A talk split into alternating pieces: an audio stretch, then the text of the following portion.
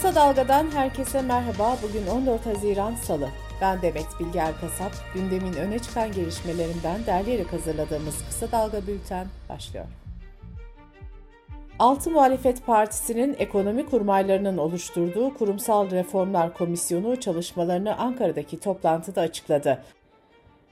CHP Genel Başkan Yardımcısı Faik Öztürk, iktidara gelir gelmez ilk işlerinin hasar tespit komisyonu kurmak olduğunu belirtti. İyi Parti Ankara Milletvekili Durmuş Yılmaz ise kamuoyunda 128 milyar dolar olarak bilinen Merkez Bankası rezervlerinin satışına ilişkin işlemlerin idari ve hukuki denetime tabi tutulacağını söyledi. Yılmaz ayrıca tespit edilen hata, usulsüzlük, yolsuzluk ve kamu zararının sonuna kadar da takip edileceğini vurguladı. Cumhurbaşkanlığı ve milletvekilliği seçimlerine bir yıl gibi az bir süre kalmışken HDP'nin iki ismin adaylığını veto ettiği belirtildi. T24 yazarı Murat Sabuncu, kısa bir süre önce HDP yönetimi bir karar aldı ve bunu altılı masada şu an itibariyle en yüksek oyu olan siyasi partinin genel başkanına iletti, dedi. Murat Sabuncu'nun aktardığına göre altılı masa Meral Akşener ya da Mansur Yavaş'ı aday gösterirse HDP Cumhurbaşkanlığı için başka bir aday çıkaracak. İktidar ekonomik sıkıntıların geçmişle ilişkilendirilmesine yeni bir boyut getirdi. Eski Orman ve Su İşleri Bakanı ve AKP Milletvekili Veysel Eroğlu, ekonominin mevcut durumunu anlattığı konuşmasında geçmişte Türkiye'deki akaryakıt kuyruklarının uzaydan bile görülebildiğini iddia etti. Veysel Eroğlu, akaryakıt pahalı ama sebebi biz değiliz. Dua edin de bol akaryakıt çıksın dedi. Cumhurbaşkanı Erdoğan'ın sürtük sözlerini ilk kez bir yurttaş yargıya taşıdı. Gazeteci Tuğçe Tateri, kişilik haklarına saldırıda bulunduğu gerekçesiyle Cumhurbaşkanı Erdoğan hakkında 5 bin liralık tazminat davası açtı. Gezi eylemlerinde polis tarafından tartaklanan ve Akşam gazetesindeki işini de kaybeden Tuğçe Tatari, davayı kazanırsa parayı Çağdaş Yaşamı Destekleme Derneği'ne bağışlayacak. Diyarbakır'da 8 Haziran'da polis baskınıyla gözaltına alınan ve 16 Haziran'da savcılığa çıkarılması beklenen gazetecilerle dayanışmak için hazırlanan metne 837 gazetecinin yanı sıra 62 medya kuruluşu ve meslek örgütü imza attı. Metinde herkesi ayrımsız bir şekilde gözaltındaki meslektaşlarımızla dayanışmaya ve iktidar şiddetinin karşısında tavır almaya davet ediyoruz denildi. Anayasa Mahkemesi Başkanı Zühtü Arslan bireysel başvuru sayısının 110 bine yaklaştığını belirterek şu açıklamayı yaptı. Bu gerçekten de çok büyük bir sayı. Uzun yargılama artık ülkemizde yapısal bir sorun haline gelmiştir. Bu yapısal sorunun çözülmesi de yeni yapısal reformlarla mümkündür, radikal adımların atılmasıyla mümkündür. Kulak burun boğaz uzmanı Profesör Doktor İsmail Koçak omikron varyantının işitme kayıplarına neden olduğunu belirtti. Profesör Doktor Koçak ani başlayan kulak çınlaması, tıkanma, işitme zorluğu ve uğultu gibi belirtileri olanlarda COVID geçmişinin de sorgulanması ve tedavilerin de buna göre düzenlenmesi gerektiğini vurguladı. Sırada ekonomi haberleri var. Cumhurbaşkanı Recep Tayyip Erdoğan ihracatın şampiyonları ödül töreninde konuştu. Erdoğan şunları söyledi. Ücretlilerin gelirindeki azalışı telafi edecek çalışmalar yapıyoruz. Bu çerçevede Temmuz ayında enflasyon farkıyla Ocak ayında ücretlerdeki yeni düzenlemelerle milletimizin her kesimini daha da rahatlatacağız. Devrimci İşçi Sendikaları Konfederasyonu Araştırma Merkezi Mayıs ayına ilişkin asgari ücret raporunu açıkladı. Buna göre 2022'nin ilk 5 ayında asgari ücretteki toplam alım gücü kaybı 5007 TL oldu. Diskar tarafından yapılan hesaplamaya göre asgari ücretlilerin gıda enflasyonu Mayıs 2022'de %119 ila 135 bandında gerçekleşti. Enflasyon Araştırma Grubu kurucusu Profesör Doktor Veysel Ulusoy'a çalıştığı Yeditepe Üniversitesi tarafından disiplin soruşturması açıldı. Daha önce TÜİK'in yargı yoluyla kendilerini susturmaya çalıştığını ancak başarılı olamadığını söyleyen Ulusoy, şimdi de üniversite üzerinden harekete geçildiğini belirtti. Merkez Bankası'nın Nisan ayı ödemeler dengesi istatistiklerine göre cari işlemler açığı bir önceki yılın aynı ayına göre 1.2 milyar dolar arttı. Cari açık 2.7 milyar dolar olarak gerçekleşti. 12 aylık cari işlemler açığı ise 25.7 milyar dolar oldu ve 9 ayın en yüksek seviyesine çıktı. Ulaştırma ve Altyapı Bakanlığı yüksek hızlı tren biletlerine %30 zam yaptı. Ankara-İstanbul arası 195 lira oldu. Zamla birlikte Konya-Ankara arası hızlı tren bileti 87 liraya yükseldi. Konya-İstanbul arası hızlı tren bileti ise 235 liraya çıktı.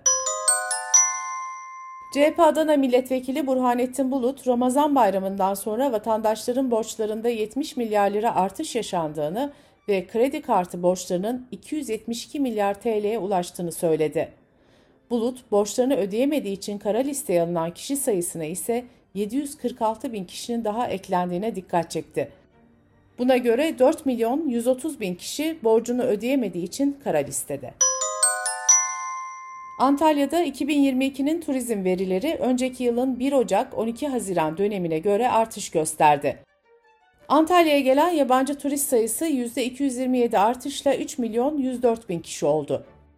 Antalya'ya Haziran ayının ilk 12 gününde 688.993 turist geldi. Sigortacılık ve Özel Emeklilik Düzenleme Denetleme Kurumu bir düzenleme yaparak bireysel emeklilik sisteminin hediye olarak verilebilmesine imkan tanıdı.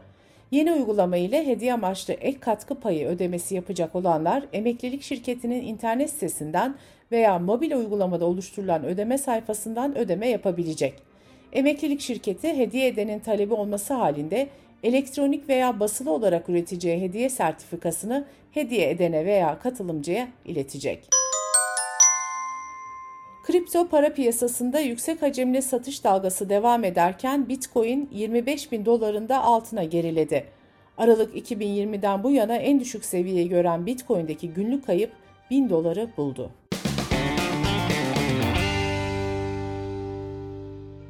Dış politika ve dünyadan gelişmelerle kısa dalga bültene devam ediyoruz. Geçen ay Türkiye'ye seyahat uyarısı yapan İsrail'den yeni bir açıklama geldi. İsrail Dışişleri Bakanı, İran'ın Türkiye'de İsrail vatandaşlarını hedef alabileceğini belirterek vatandaşlarını en kısa sürede İstanbul'dan ayrılmaya çağırdı. Rusya, Ukrayna Savaşı'nın ilk 100 gününde enerji ihracatından 93 milyar euro elde etti. Enerji ve Temiz Hava Araştırma Merkezi'ne göre Avrupa Birliği halen Rus gaz ve petrolün en büyük alıcısı. Ülke bazında ise Türkiye 5. sırada. Türkiye son 100 günde sadece Rusya'dan 6.7 milyar euroluk fosil yakıt ithalatı gerçekleştirdi. Rusya'dan en çok doğal gaz ithalatı yapan ülkeler arasında Almanya ve İtalya'nın ardından Türkiye 3. sırada yer alıyor. ABD Başkanı Joe Biden'ın önümüzdeki ay İsrail'i ve Suudi Arabistan'ı ziyaret etmeyi planladığı belirtildi. Biden'ın Cemal Kaşıkçı cinayeti nedeniyle pari olarak nitelediği Suudi Veliaht Prensi ile de görüşebileceği aktarılıyor.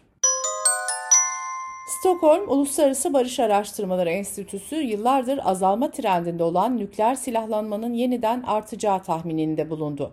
Açıklamaya göre dünyadaki nükleer başlık sayısı 12.705. Rusya ve ABD dünyadaki nükleer başlıkların %90'ına sahip. Rusya'daki başlık sayısının 5997, Amerika'da ise 5428 olduğu tahmin ediliyor.